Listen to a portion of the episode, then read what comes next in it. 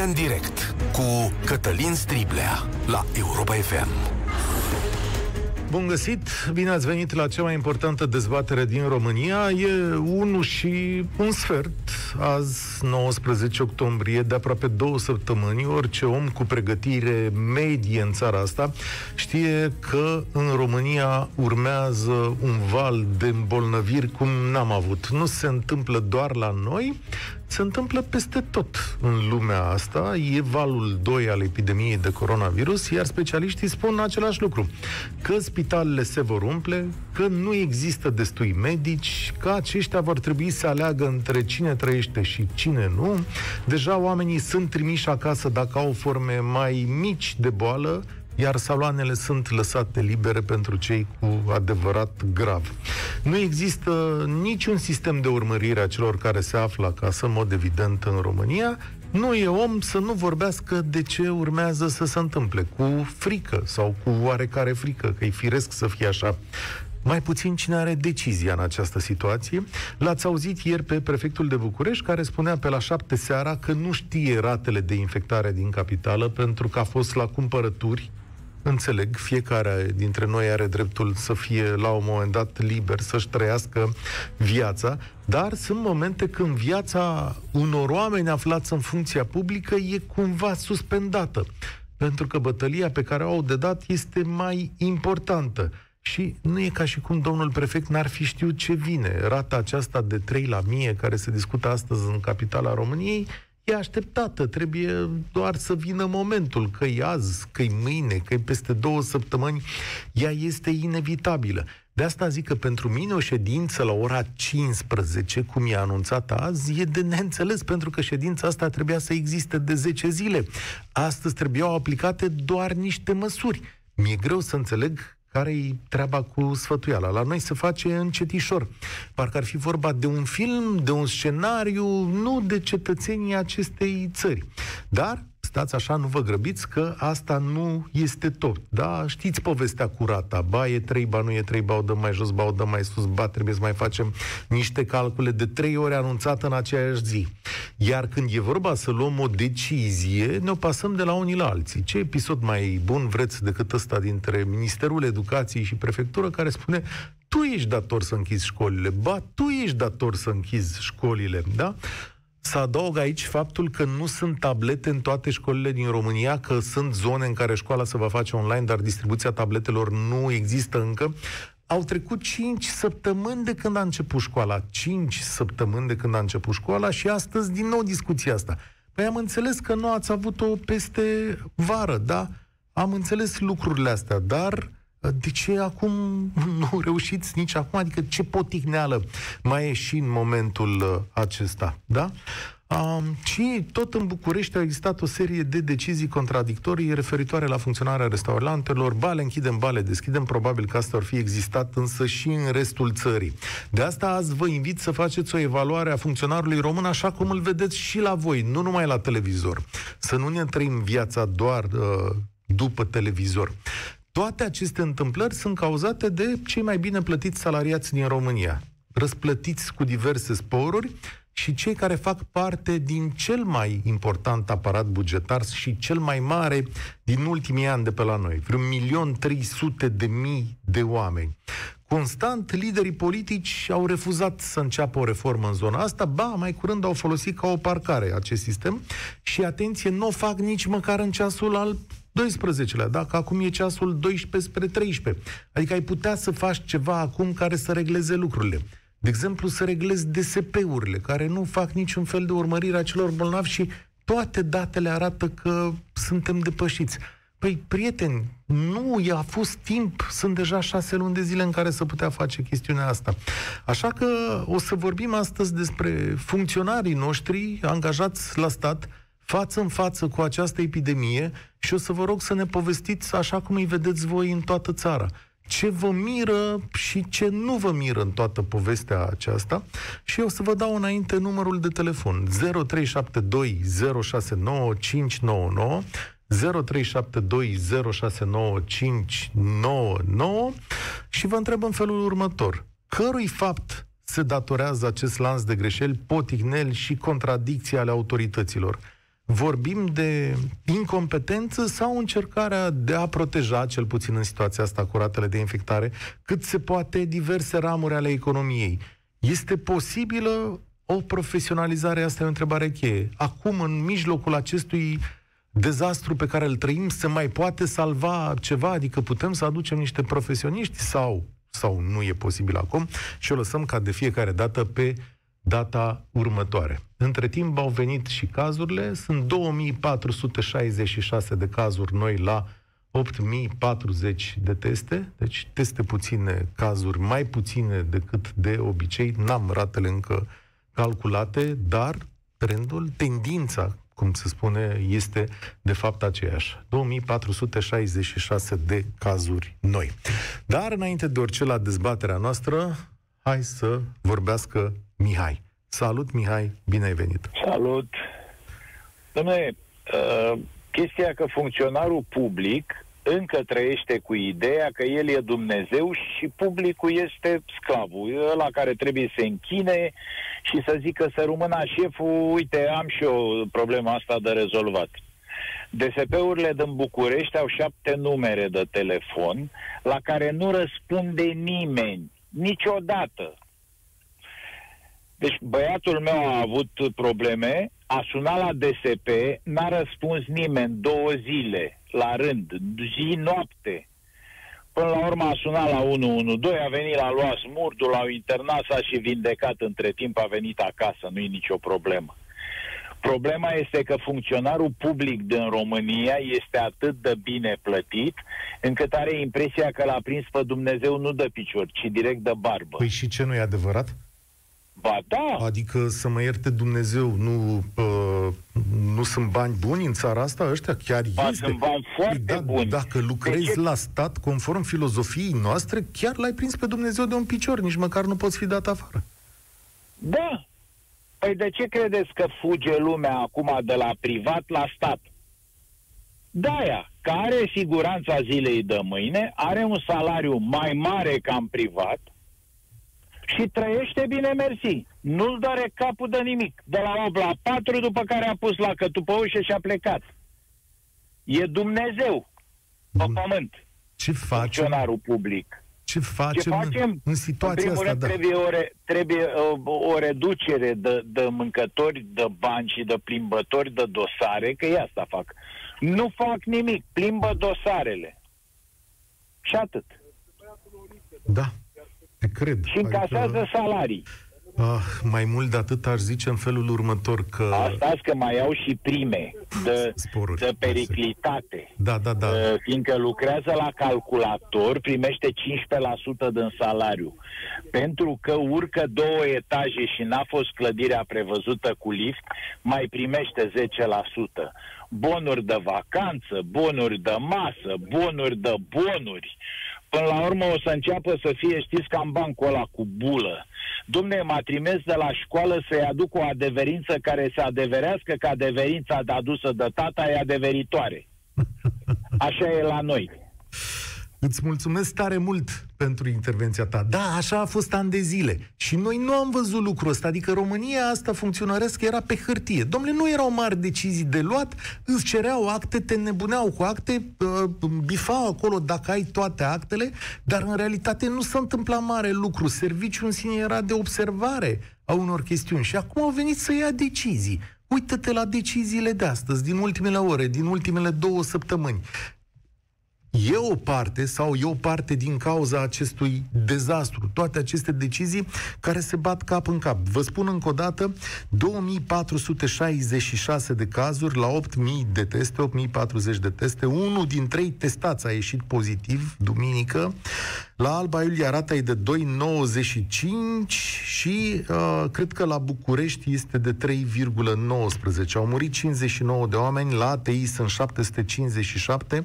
Este un nou record. La București sunt 581 de cazuri și vă spuneam 3,19 e rata, că așteptau oamenii să vadă, domnule, cât o fi rata asta și așa mai departe. Bun, și în fața acestui val care ține de o săptămână, două, adică toată lumea, toți medicii au venit și au spus, domnule, să va întâmpla ceva îngrozitor. Oamenii ăștia dau cu stângul în dreptul și eu mă întreb dacă astăzi e vreo formulă de rezolvare la toată povestea asta. Sau poate sunt ei foarte deștepți și nu-mi dau eu seama în momentul ăsta. Viorel e la România în direct. Bine ai venit! Bine v-am găsit! Uh, ce pot să spui uh, despre situația de azi e că e suficient să ne uităm uh, și să vedem cine sunt oamenii care ocupă posturi importante în ziua de azi. E suficient să vedem ce s-a întâmplat cu două, trei săptămâni în urmă, să găsim într-un post cheie din România un semi-analfabet care își terminase liceul la 32 de ani și și-a luat o diplomă falsă. Da, corect. Credeți, că, e, credeți că e singurul? Nu. Mi-e teamă că sunt foarte mulți, deci mă doare minte. Uh, în cercul, să zic, de prieteni extins, am doi tineri absolvenți cu doctorate în Anglia amândoi, pe bune, au muncit de le-au ieșit fulgi câștigându-și doctoratele cu brio și nu reușesc să-și obțină un post decent în România din cauza celor care au pe doctorate și masterate, nu mai ei știu cum. Nu, nu ne auzim foarte bine. Știi ce rugăminte da. Schimbă telefonul dintr-o parte într-alta, că așa printr-o minune s-ar putea să se îmbunătățească. Ia spune acum. Da, sper că mă auziți mai bine acum. Da.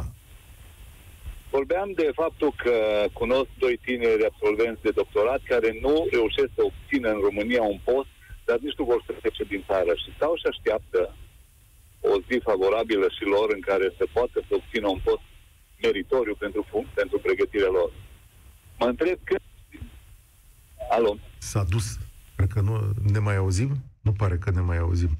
Mulțumesc, uh, mulțumesc Viorel, s-a întrerupt de tot legătura asta, dar mesajul e important. Uite, astăzi, astăzi, salariile la stat sunt foarte bune pentru a debuta în România. În general, pe diverse locuri funcționărești. Sunt niște salarii extraordinare, da? Și deciziile ar trebui să fie pe măsură. Stau să mă gândesc că în momentul ăsta, cum faci, domnule, dacă ești tânăr, proaspăt angajat, să reușești să te bagi la stat? Trebuie să ai ceva, o pilă politică. Trebuie să ai, uh, cum să zic, pe cineva în spate. De asta se plâng oamenii ăștia. Și tocmai că în această poveste am putea avea parte de o oportunitate extraordinară. Nimic nu îl împiedică pe Ludovic Orban sau pe alți președinți de Consilii Județene, pe prefect, să strângă oameni buni lângă ei acum, cu toate, cu toate riscurile politice. Pentru că nimeni nu te poate acuza nici măcar în interiorul unui partid că ai vrut să salvezi vieți omenești. La asta, la asta mă gândesc. Marian, bine ai venit la România în direct. Bună ziua, Cătălin, bine te-am găsit. Uh, văd că toată lumea se leagă de salarizare, nu sunt bugetar, dar eu zic că nu asta e problema. Problema este în asumarea responsabilităților postului care, care ți s-a pe care ești angajat. Adică? Deci, adică în momentul în care ești angajat funcționar, ai anumite responsabilități care trebuie să ți le iei. Uh, eu zic că foarte mulți fug de aceste responsabilități. Și atunci ar trebui luate măsuri, adică sancțiuni, destituiri și așa mai departe. Uite, dăm-mi o măsură în cazul domnului prefect de la București. Păi domnul prefect, nu numai domnul prefect. Uh, dacă vrei, îți mai dau un exemplu, doamna ministru al educației, care păi sunt împreună în aceeași situație. cu niște, cu niște responsabilități, nu să-și asume niște responsabilități. Am, aduc aminte când au început școlile. Nu se știa cine, ce, cum, uh, hibrid, roșu, galben, nu, să mă, nu se știa nimic. Ori uh, treaba asta, un ministru al educației trebuie să-l decidă ceea ce Dumnezeu n-a făcut. Tot uh, chema consilierul sau uh, să-i răspundă. Dacă țineți minte, eu și acum am în, uh, în memorie acea imagine la televizor când l-a chemat pe domnul consilier din spate să-i, să le explice jurnaliștilor cum va începe școala. Prefectul, e clar că asta n-are ce căuta acolo. Adică uh, țara arde și baba să fiaptă. Eu nu zic să nu se ducă omul la cumpărături, dar asta nu se spune pe post și nu spune în gura mare, domnule, a fost ocupat, m-a dus la cumpărături. Da. El trebuie să... E normal, nu? Și mai ales că acum două zile. Că noi suntem într-o plină pandemie și pe el nu interesează și câte cazuri au fost. Nu? Domnule, le-ar, le-ar visa noaptea, deci le-ar visa noaptea Normal, cazurile astea asta pentru înseamnă, că... Asta înseamnă o responsabilitate a postului, nu neapărat a postului, dar al fiecărui om trebuie să fie responsabil. Ceea ce în România și mai ales în uh, aparatul de stat este, cum să spun eu, este o realitate, ca să spun așa, și câteodată este privit, privit rău. Cred, doresc. Cum mai face astăzi, dacă ai fi în locul lui Ludovic Orban sau cui are funcție de decizie, ca să repari situația asta venită pe ultima, cum să zic, să o repar pe ultima sută de metri? E greu. E greu pentru că și Orban e un singur om. Trebuie să lucreze cu oameni. Ori, așa cum am zis de Ministrul Educației, dacă omul de lângă tine nu este responsabil, unde vrei să te duci mai departe? Deci nu poți tu ca premier, nu zic eu Orban că e responsabil sau nu e responsabil, dar din moment ce s-a asumat uh, funcția asta de premier, bănesc că are oarecare responsabilitate. Uh, și uh, ezitările astea între a închide și a uh, cârciumile și așa mai departe, mi se pare normal să fie. Este vorba de... Uh, ne afectează foarte mult economic. Asta e clar. Dacă nu suntem deja afectați, vom fi și mai afectați. Adică tu nu spui economic. așa că multe dintre deciziile astea proaste sunt rezultatul unor șovăieli pentru a nu încărca și mai greu pe anumiți oameni care suferă deja. Uh, nu, sunt rezultatul unor șovăieli al unor oameni pe diverse niveluri uh, ale aparatului bugetar care nu care nu și asumă responsabilitatea. Mm-hmm. Pentru că și o decizie grea, fiind ar putea să o iați. Mulțumesc tare mult! Noi am ajuns cu statul nostru de carton în fața unui moment teribil de greu. Dar eu nu pot să mă gândesc acum, așa cum spune ascultătorul nostru, domnule, asta e, că nu mai e ce să faci de ce n-ar mai fi cum să faci? Adică rămânem așa cu România pe hârtie și ne descurcăm fiecare dintre noi, în fine, cum poate. Vă mai dau numărul de telefon 0372069599. Vreau să-mi faceți o evaluare a autorității locale în România, a șefilor care decid în județele voastre și asupra funcționarilor publici, guvernamentali, de toate naturile. Cum vi se pare că e activitatea lor, adică cărui fapt se datorează un lanț de contradicții și confuzii până la urmă și decizii care se răstoarnă în fel și chip. Cred că am ajuns la Ioan la România în direct. Bine ai venit! Bună ziua! Uh, aș începe prin uh, a încerca un răspuns la întrebarea adresată antevorbitorului meu. Ce ați face dacă ați fi în locul primului ministru?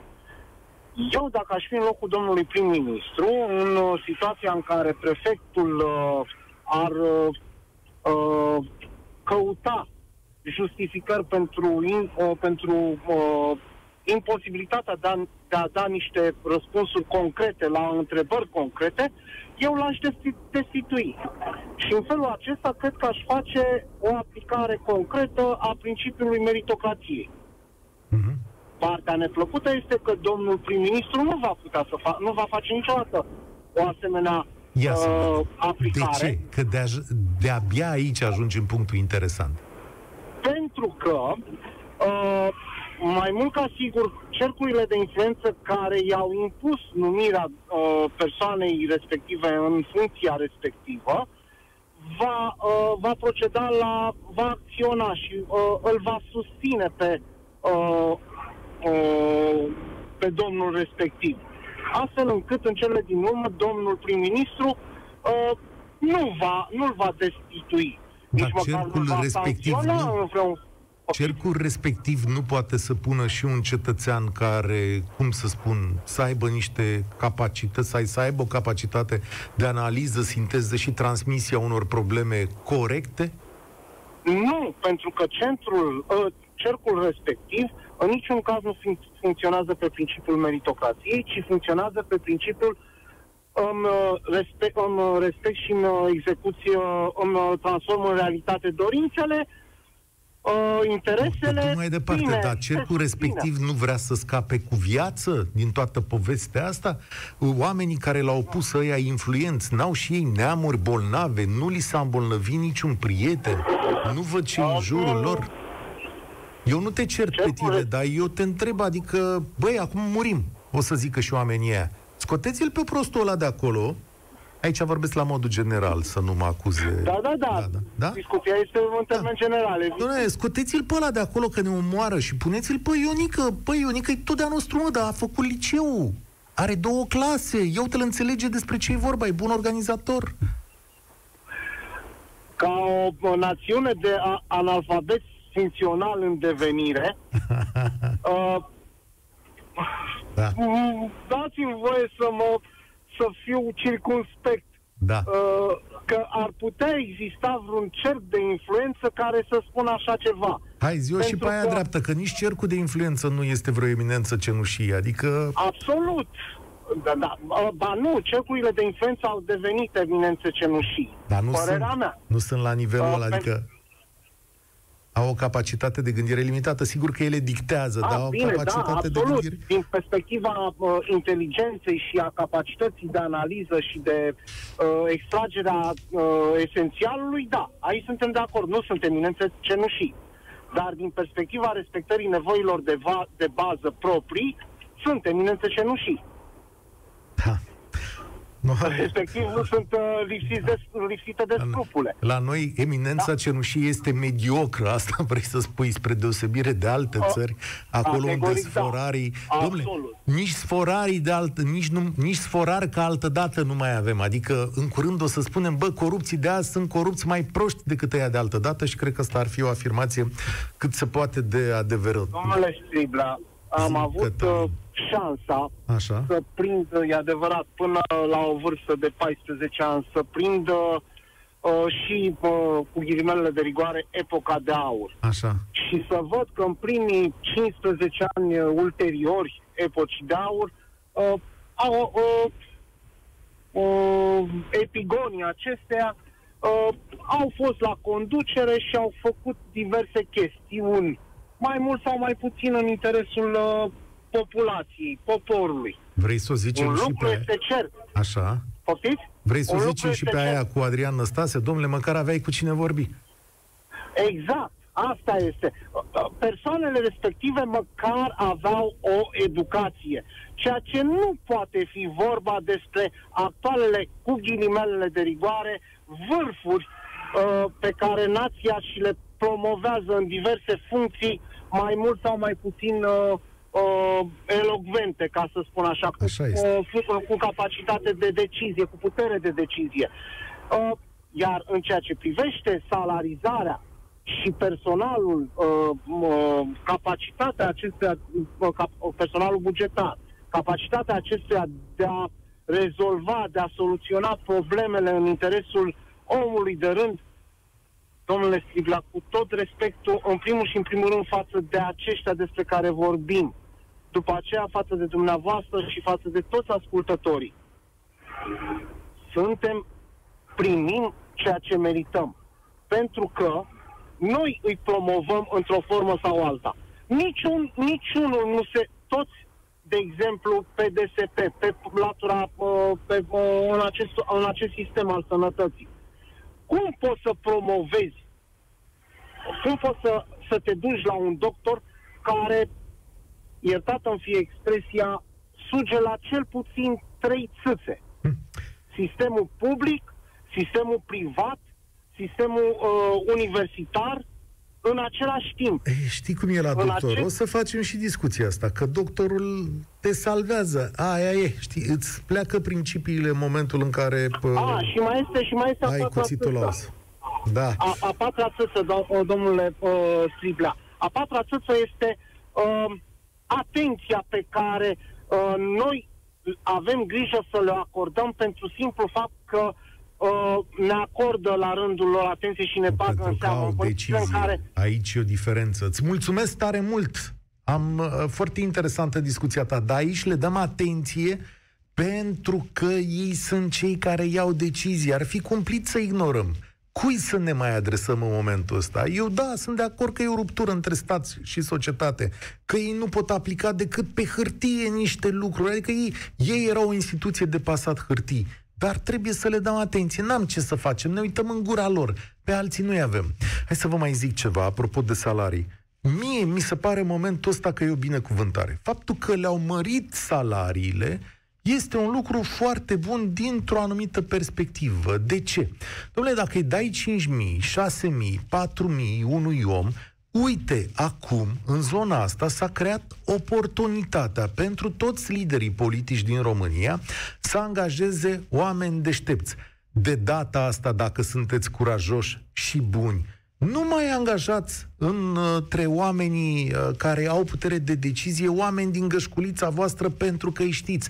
Aduceți un om deștept, un profesionist, un copil bun, precum cei doi de zicea al doilea nostru ascultător, că au doctorat în Anglia și nu-și găsesc de muncă. Aduceți-i și faceți-vă treaba cu ei, pentru că tot voi o să aveți de câștigat. Dacă treaba merge bine, sunteți mulți ani la putere, da? Bine, dacă voi sunteți pe furat sau pe alte treburi, asta nu e o, nu e o chestiune. Dar cum să vă zic? Mai bine mergi la furat. Dacă ăsta e gândul vostru, mergi cu un deștept decât cu un prost, nu? Adică lămuriți-vă și în această chestiune, oricât de absurd ar suna ceea ce spun eu în momentul uh, acesta. Dar dacă vă uitați un pic pe listele de la nu știu, zic și eu, iau astăzi la întâmplare. Ia vedeți cine deschide lista PNL la Teleorman. Să vedeți dacă domnul prim-ministru, de exemplu, s-a gândit așa de maniera asta sau și-a pus un apropiat care, ce să vezi, are și o condamnare, că, na, da, e băiat bun și e de-a nostru, știe ce face și uh, există administrație. Unde suntem în momentul ăsta? Cred că la Nicu, nu? Salut, Nicu! Zi și tu, salut, că eu am salut, vorbit salut. destul. Zi și tu, salut, cărui salut. fapt se datorează ce vezi zilele astea, împiedicările, poticnelile, contradicțiile, certurile dintre ei?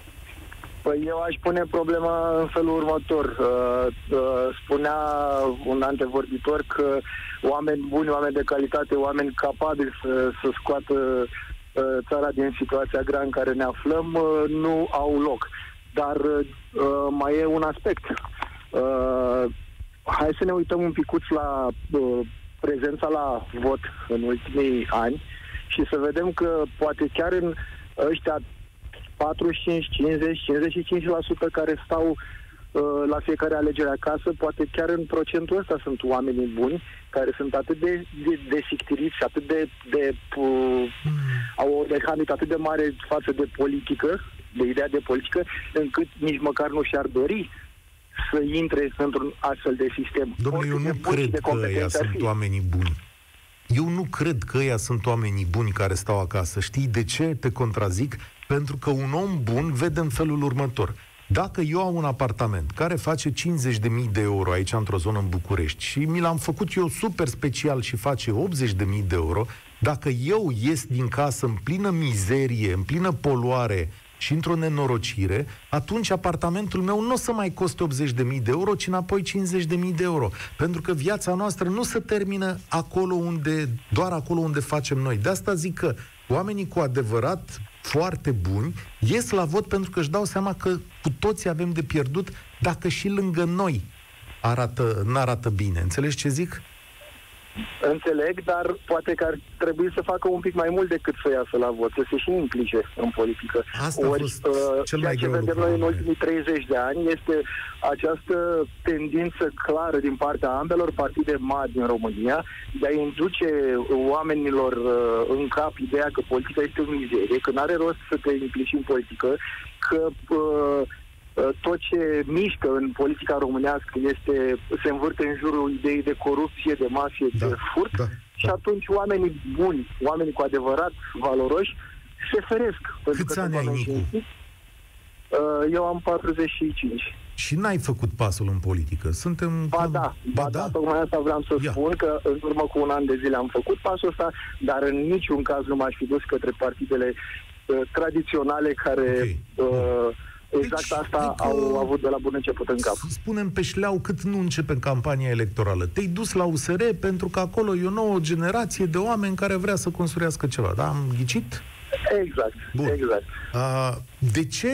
A, o explicație poate merită. Te-ai dus târziu pentru că eu bănuiesc așa că te-ai dus în momentul în care viața ta a fost realizată. Ai o casă, ai o mașină, poate ai avut o firmă, copiii tăi sunt în regulă. Am trei copii, mulțumesc lui Dumnezeu. Și raționamentul e că, băi, din momentul ăsta mă gândesc și la uh, partea asta din jurul nostru. Așa cred că a fost o generație întreagă. Corect, corect. Dar am făcut pasul ăsta Uh, în primul și în primul rând pentru că, spre deosebire de alte cunoștințe care l-au făcut mai devreme, dar l-au făcut din rațiuni 100% oportuniste, adică din dorința de a obține cine știe ce posturi, avantaje, funcții și așa mai departe, eu l-am făcut pentru simplu motiv că m-am gândit că ăsta ar fi poate cel mai bun lucru pe care îl pot face pentru copiii mei. În afară de uh, partea materială care vine din serviciu și din, din uh, uh, veniturile pe care le aduc în casă, ai poate putea... partea asta, implicarea asta socială poate ar fi cea, cea mai importantă pe care aș, cel mai important pas pe care aș putea să fac pentru Cu fiecare copil. experiența ta, ai putea să lucrezi la stat? Adică te-ai duce să lucrezi în sensul ăsta? Nu, pentru- N-am lucrat niciodată... Nu, dar în te-ai duce că 40 vine de ani. momentul să schimbăm ceva. Adică ai 45 de ani și eu te întreb dacă te-ai duce, pentru că în locul unuia pe care l-am văzut astăzi la București de nu știa de el, care nu poate să comunice, nu i-a interzis nimeni să meargă la cumpărături. Exact cum a spus ascultătorul nostru, nu te apuci și spui la televizor, știți, eu sunt la cumpărături, nu pot cu epidemia. Acum Da, mă da, deranjează. domnul prefect de București Da. putea să mă întrebe pe mine, că știam eu cifrele mai bine. decât Așa, el. iată. Dule, de ce nu te-ai duce să lucrezi la stat? Salariile sunt... Uh, uh, sunt bunicele acum, să mă ierte Dumnezeu. Adică ai luat și tu niște bani Pentru acum că, frumos. pentru că atâta, atâta timp, atâta timp cât în sistemul uh, uh, administrativ din România continuă această uh, politică a uh, clicilor, a uh, cercurilor, a uh, neamurilor, a rudelor, a uh, Da, da, spăților și da, așa da, mai da. departe. Cineva trebuie să facă pasul. Adică bă, partidul tău să fie da, la un moment dat la putere, bă, o să ai și tu niște proptele în spate, dar proptele din alea bune, nu? Și o să vină un șef de la partid și o să zică, domne, Nicu e băiat bun, are studii, a făcut Dacă- o meserie, nu vrea să fure? Hai cu noi, Nu, Nicule. deci dacă, dacă voi simți că acea proptea sau acea promovare va fi pe meritele mele și pe capacitățile mele uh, profesionale, da, voi accepta. Dar în niciun caz nu voi accepta Îți dai uh, seama, o chestie evident. care se întâmplă în momentul de față cu angajările din sistemul, din sistemul public. Îți mulțumesc Hai tare că, mult. hai că te angajez eu acolo, că uh, știu că pot să am încredere în tine și dar încredere în capacitatea omului? Da. Zero. Îți mulțumesc tare mult. Acesta e următorul pas. Într-adevăr, ani de zile așa s-a întâmplat, cum a povestit Nicu, proptele și așa mai departe. Dar acesta e următorul pas. Oameni precum el trebuie să meargă acolo. Adică cu toții ar trebui să mergem, să începem să ocupăm acești, aceste uh, posturi. Dar cum pasul de a intra în politică, pe care mulți ani am considerat-o mizerabilă, s-a făcut, iată, după 30 de ani, vor mai trece 10, 15, 20 de ani până când oameni cu un trecut bun își vor face o carieră publică. E un lucru firesc, o să dureze. Toată mocirla asta pe care o vedeți acum este ruperea noastră de comunism și de modul în care s-au întâmplat lucrurile atunci. Și trecerea printr-un deșert al ăsta. Normalitatea de-abia vine, de-abia face pași mici și culmea, această gașcă care a condus România, că altfel nu pot să-i spun, a luat o decizie care ajută foarte tare. A dat mai mulți bănuți, sigur că acum se bucură de bănuții ăștia uh, oamenii pe care i-au pus ei în funcție, dar nu va dura asta la nesfârșit. Și această criză va accelera lucrurile în sens invers, o să vedeți. Pentru că nici ei nu-și permit să moară. Sau își permit, nu știu, contraziceți-mă. România în direct merge mai departe. Cred că era Luca aici. Salut, Cătălin. Salut, Raluca. Te ascult. Um, prima oară aș vrea să transmit domnului prefect că și eu ieri am făcut cumpărături și am spălat și două mașini și mi-am săpat și curtea și cu toate astea știu și numărul de îmbolnăviri și rata și privesc cu îngrijorare cum nimeni nu ia nicio măsură coerentă. Um, ce aș face acum dacă aș fi în locul lui Orban? Uh, eu cred în diviziunea muncii și cred că nu trebuie să fii bun la tot. Câteodată nu trebuie să fii bun la nimic. Trebuie doar să știi să te, să te înconjori de oameni buni. Și chiar dacă suntem într-o mare de non-valoare, oameni valoroși sunt în România, în toate domeniile. Cred că aș face o comi- comisie multidisciplinară. Aș aduce și medici, și economiști, și sociologi, și psihologi. Și aș gândi pe termen lung uh, ce trebuie făcut.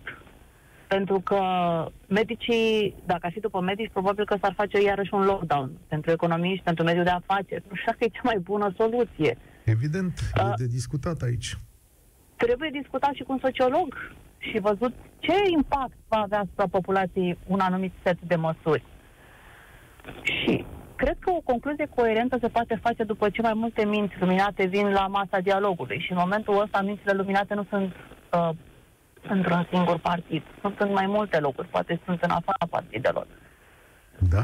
Și Aș foarte invita toate bună idee. partidele să desemneze, aș invita societatea civilă să desemneze un reprezentant uh, la, această, la acest dialog. Uh, pentru că, așa cum spune sintagma We are in this together, numai împreună putem uh, găsi o rezolvare. Și cum mafia e transpartinică și toată lumea o știe de atâta amar de ani, putem să facem și o comisie, un task force ăsta tot transpartinic. Deci știi care-i, care-i povestea?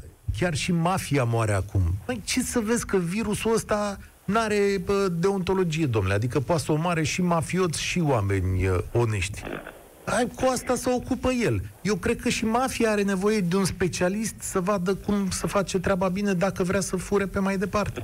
Asta e marea mea dilemă, că totuși au trecut șase luni de când lucrurile au luat-o, au mers din ce în ce mai prost, acum au luat-o și un pic razna și se pare că n-am făcut niște pași esențiale, adică acolo unde sunt centre de decizie, în aceste centre oamenii nu s-au înconjurat măcar de un om, doi, care să aibă capacitatea de a da problema. un răspuns. Tu, nu Aici știu, e problema. Un, un, un om cu viziune, un om care poate să înțeleagă impactul măsurilor pe care le propune. Ori aici, aici avem o mare problemă, pentru că suntem același stil de herupism pe care am, pe care am fost în ultimii 30 de ani. Nu a dovedit că funcționează herupismul ăsta, nu știu, trebuie schimbat ceva. Și nu trebuie să știm, nu, repet, nu trebuie să știe Orban ce are de făcut. Trebuie doar să fie dispus să asculte. Da. Ah, ce, ce observație bună, da. și cum spui bine că nu cred că domnul sau nu cred că domnul prefect va avea o problemă după toate câte s-au întâmplat acum, deși Mai eu, mult ca ca sigur. domnul Orban aș fi uimit să mă uit la domnul prefect și la ministrul meu neștiind cine are de luat o decizie. Cred că îi vine să urle așa pe, pe interior, din când în când din punctul ăsta de vedere. Raluca, spor la treabă. Îți doresc La să, fel, Cătălin. să ne auzim, să ne auzim cu bine. Bogdan a venit la România în direct. Facem analiza funcționarului public față în față cu pandemia și uh, lucrurile nu stau bine, dar eu am găsit și o posibilitate de a fi optimist. În curând, oameni cinstiți, onești și buni care vor vrea să facă un ban, vor lucra la stat. Salut, Bogdan! Salut, Cătălin. Uh, încep să spun prin a spune că sunt extrem de, zamă- de dezamăgit de tot ceea ce se întâmplă uh, la în ziua de azi. Scuze pentru emoție, este prima oară când intru în direct. Îmi pare bine Sper că să e trec cu prima bine oară. peste. Ești aici cu Um, prietenii mei. Ca să-ți răspund la întrebare uh, de ce am ajuns în situația aceasta, în primul rând, noi, nu ne lipsește uh, un lider. Ah, România în momentul de față nu are nici măcar un lider uh, pe care noi, cetățenii, să-l, uh, să-l urmăm. Dom'le, ce observație bună, într-adevăr. Poate ar trebui să facem o dezbatere. Cine e liderul în toată nenorocirea asta? Adică nu e domnul Iohannis, face o conferință de presă diseară la șase. Da, domnul Iohannis uh, face campanie electorală, este ocupat. nu, Da. Da. nu înțeleg de ce oamenii aceștia nu sunt înconjurați de profesioniști. Nu înțeleg de ce după atâta timp încă își băim să găsim niște soluții care sunt la... Adică nu, eu, tu, noi toți, cei care suntem în, în direct la această emisiune, noi le vedem. Dar ei nu sunt în stare să le, să, să le vadă, să le pună în practică. Dar tu crezi Um. că azi ei mai știu, după atâția ani de zile de pastișat lucrurile, crezi că azi mai știu ce este un profesionist? Nu. Ha? Sunt convins că nu. Pot să-l Uh. identifice? Sau criteriul de identificare într-un astfel de grup este cine te-a trimis și a cui ești? Corect, este cine te-a trimis, al cui ești, ce, ce poți să aduci tu pentru noi. Uh, în- încă primează interesul fiecăruia dintre acești politicieni. Uh, de asta spun că noi, în momentul de față, noi nu avem un lider. Și urmăream zilele trecute un filmuleț destul de vechi uh, pe, pe Facebook cu un arab din uh, Dubai care spunea că uh, țara lor nu are absolut nimic, în afară de nisip. Sunt înconjurați de nisip. Și, Schimbau tot. și ceva Pentru că petrol. Au cel mai Gândesc. puternic lider. Da, da, da. Ah. Au un, un lider puternic. Un lider care știe ce să, Da. ce să facă și cum să ia măsurile. Da, nu știu Din exact. păcate, nou liderul ăsta Da, eu nu nu cred. existește în momentul Uite, de eu am față. să spun un, un lucru. Îți mulțumesc, Bogdan. E foarte important să avem un lider. Poate la un moment dat îl vom găsi. Dar eu nu cred în oameni providențiali. Eu cred în oameni care pot fi înlocuiți oricând pentru că lasă în urma lor sisteme funcționale. Ori tocmai asta nu avem aici în România în acest moment. Un sistem funcțional pentru că oamenii aceia care să-l pună la punct nu prea au fost. Au fost mai importanți ei. Tiberiu, salut! Concluziile acestei Românii indirect funcționărești, birocratice, birocrația față în față cu epidemie. Tiberiu? Da, da, salut. Salut, ești în direct, Tiberiu. Uite că ai așteptat. Totdeauna aștept cu tine, o plăcere, Cătălin. Uh, Apropo, vis-a-vis de ce ziceai, uh, avem un exemplu foarte bun în, uh, hai să spunem, nu știu dacă sunt chiar științe politice, dar guvernarea americană versus guvernarea britanică.